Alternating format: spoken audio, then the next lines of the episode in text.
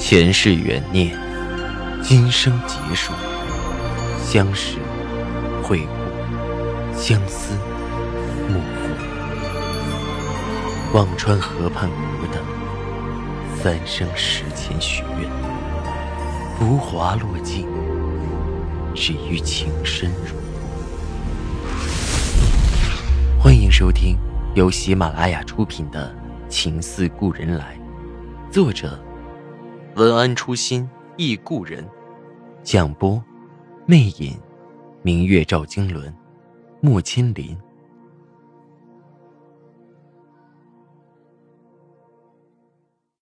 第二十八集。快到公司的前一个路口，我说道：“啊，我就在这里下吧。”他一脚油门开了过去。那么啰嗦做什么？到了停车场，我特意绕到西边的侧门上了楼，却在楼梯口遇到了姚青莲，正浅笑着看着我。我的心差点要跳了出来。你你在这里做什么？刚才在窗口看到你从西门上来了，特意看看是不是你。哎，你坐公交过来不应该在南门上吗？青莲挽上我的胳膊，把我拉到楼梯间的一边。姐，我有话想和你说。什什么事儿？我的牙齿都要打架了。看到我从西门上，不知道有没有看到我从赵以静的车上下来。昨晚我和他应酬的时候，他突然接个电话就走了。青莲的脸色有些凄然。嗯，我在他旁边听到是个女生。我强撑着，也也许是别的客户。不会的，人太吵，我听不到他说什么。但我看他的神情，应该很熟的，不像是客户，而且一接电话立马就走了。青莲神色痛苦，姐，你说我该怎么办？你不是自己也知道他会逢场作戏吗？他那样的年纪和身份，身边的人不会少，只要你还是他的女朋友就好了。不知为什么，这几句话说的我格外心疼。人嘛。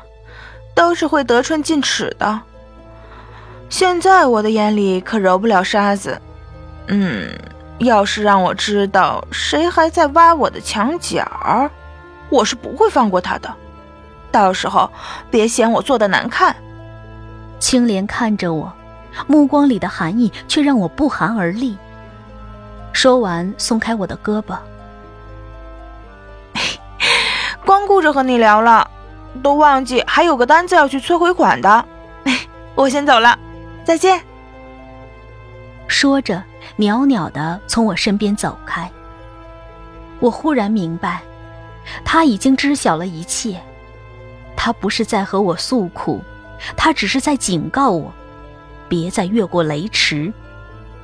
心里忽然烦乱至极，这到底都算什么？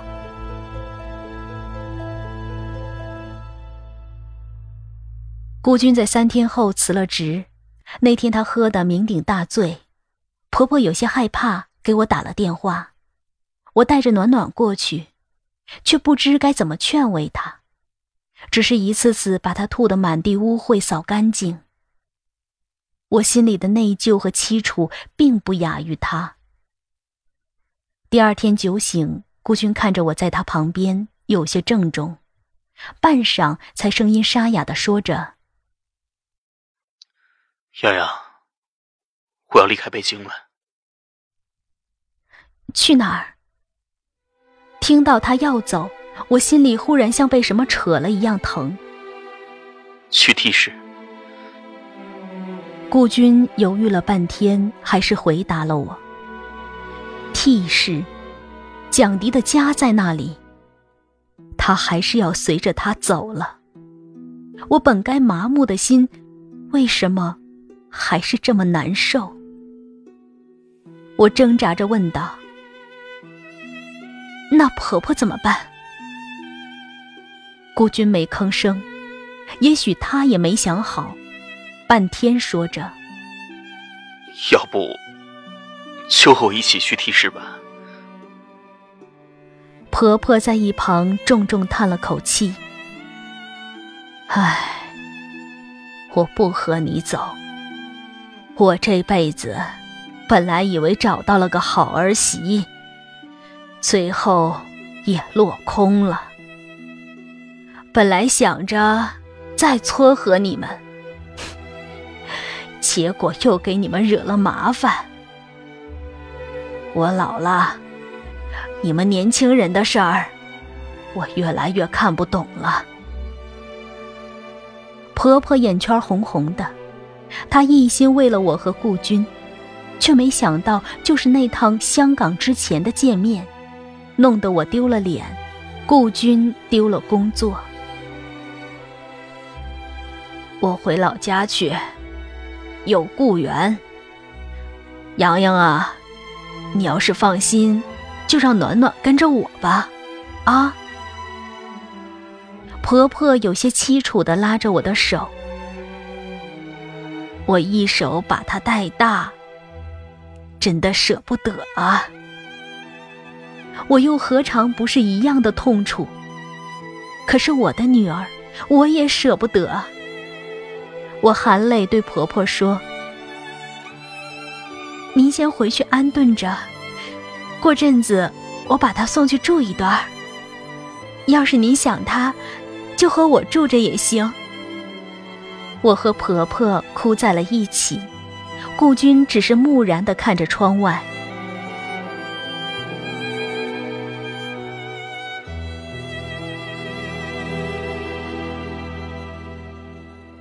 春节前，顾军走了，去了 T 市，临走前只给我发了一条短信。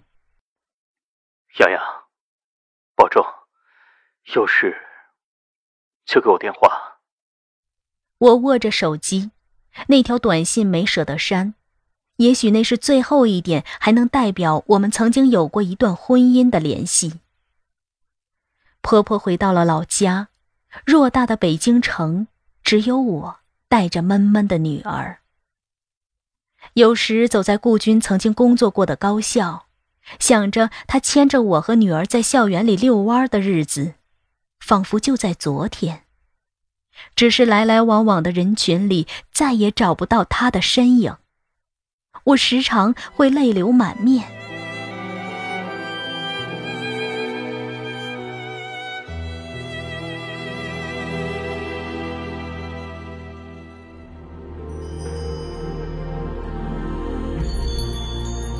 您正在收听的是喜马拉雅出品的长篇穿越小说《情似故人来》。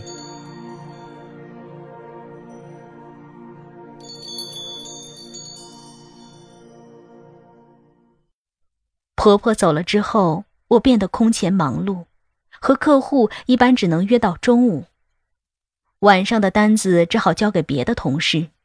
有时遇到大单子需要连日跟，或者陪着出差到总部的，不得不眼睁睁把单子转给一组和三组。我的两个小兵乔蕊和许超有些不痛快，直嘟囔着把到了手的肥肉拱手让人。我也毫无办法。路上的交通一天天好了起来，平日堵的点儿也畅通了起来。于是意味着春节要到了。看着公司里的人喜气洋洋，抽空买着年货准备回老家，还交流着哪里的东西价廉物美，我的心达到了空前的阵痛。我的家里只剩下我和暖暖。自从那晚我在赵伟静那里过夜后，他似乎比以前更为上心，隔三差五会给我短信。相约吃饭，我每次会看着手机很久，无奈的回一条：“我要回去带女儿。”对他，我不知该是什么情绪，有来自顾军的怨，有来自青莲的怯，却都抑制不住自己内心最深处的想。记得以前看痞子蔡的谢继生，全对蔡崇说：“我想你。”蔡崇说：“我就在你身边，你还想我？”全说：“是，你在我身边，我也依然很想你。”那时觉得矫情，而今却体会的淋漓尽致。每天看到赵以静的背影，心都会怦然一跳。有时去他办公室谈事，看着他就在对面，也会神思乱飞。我不知道自己怎么了，但每当想到青莲，我就不由自主的胆怯了。不仅因为青莲爱的炽烈，更重要的，她是我的妹妹，我没有办法说服自己接受赵以静这种不明不白的情感。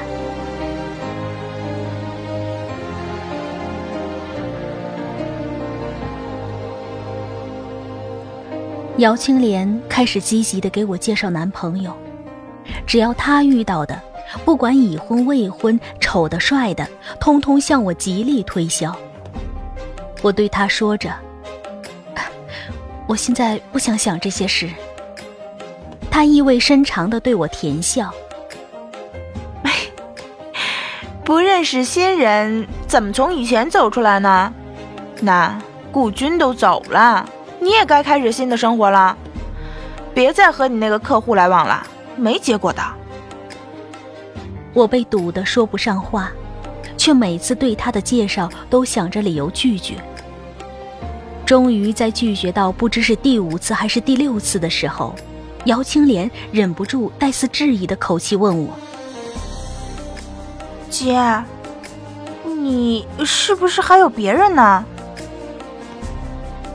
我被他问的心里不自在，搪塞着：“没有。”怎么会？既然没有，你怎么连见面的机会都不给自己呢？姚青莲的眼神几许嘲讽。还是你已经钓上金龟婿了？我被姚青莲堵得无路可出，只好答应他和那个男人见面。那是他的一个客户，约在了公司附近的一个星巴克吃个午饭。青莲的脸上终于露出了舒心的微笑。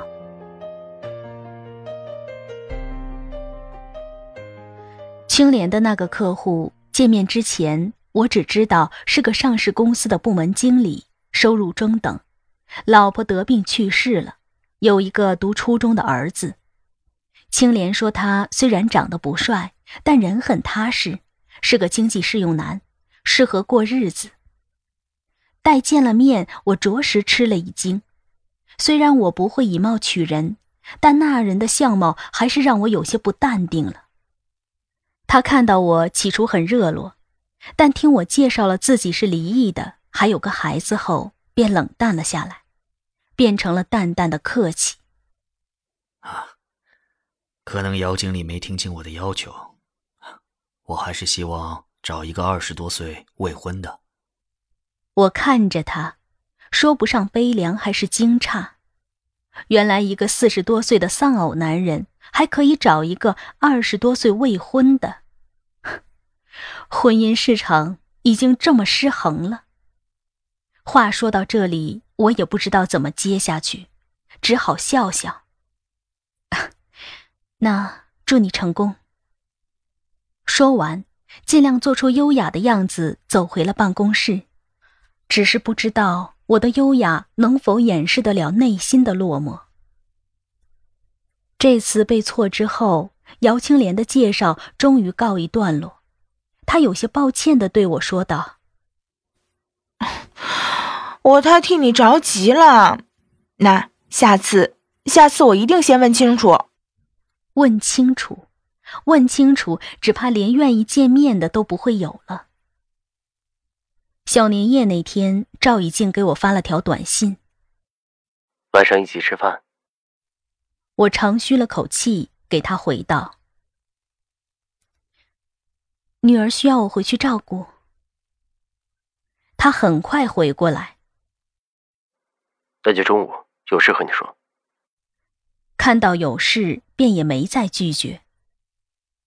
中午，我偷偷从侧门溜出去，特意先走到公司外的十字路口边等他。他有些戏谑的神色，怎么总像做贼似的？这有什么光明正大的？我回答不来，只得问着：“呃，什么事啊？”边吃边说吧，想吃什么？他的车开得很稳健。我是个有过节情节的人，每到节日特别想吃应景的东西，便脱口而出：“饺子，今天小年儿。”原来你也知道。他睨了我一眼，开到一家老北京特色专吃饺子的饭店。饭菜上来，赵以静终于开口：“你家里需要请个保姆帮你接送孩子。”我嘴里的饺子差点喷出来。保姆，我养得起吗？看我瞪着他，他又开口：“你自己算算最近砌的单子，足够请一个的了。”我仔细盘算了一下。也是，两个单子提成就跑了小两万，够半年的保姆钱了。但没有放心的人呢。我叹气，我不敢把孩子交到陌生人手里，万一出了事，哭都来不及。人我来找。赵以静说着，眼神坚定地看着我，我被他看得又心里发虚，正要开口推辞。他沉声道：“静阳，不要总拒绝我。”看着我有些发愣的神色，他自嘲的笑笑：“你知道最近你拒绝了我多少次吗？”我下意识的摇头。他深看着我说着：“九次，不到两周。”我的脸有些微微泛红，低声嘀咕着：“那你为什么还要找我？”他看我的目光变得前所未有的柔和，半晌才说着：“因为你是会把自己的东西分一半给我的女人。”我忽然想起来是那顿捉襟见肘的早餐，脸更烫了。那顿饭吃得柔和细暖，我问着自己，是不是自己现在这个离异带孩子的条件，有个男人愿意给你不明不白的关心，已经是幸甚至哉了。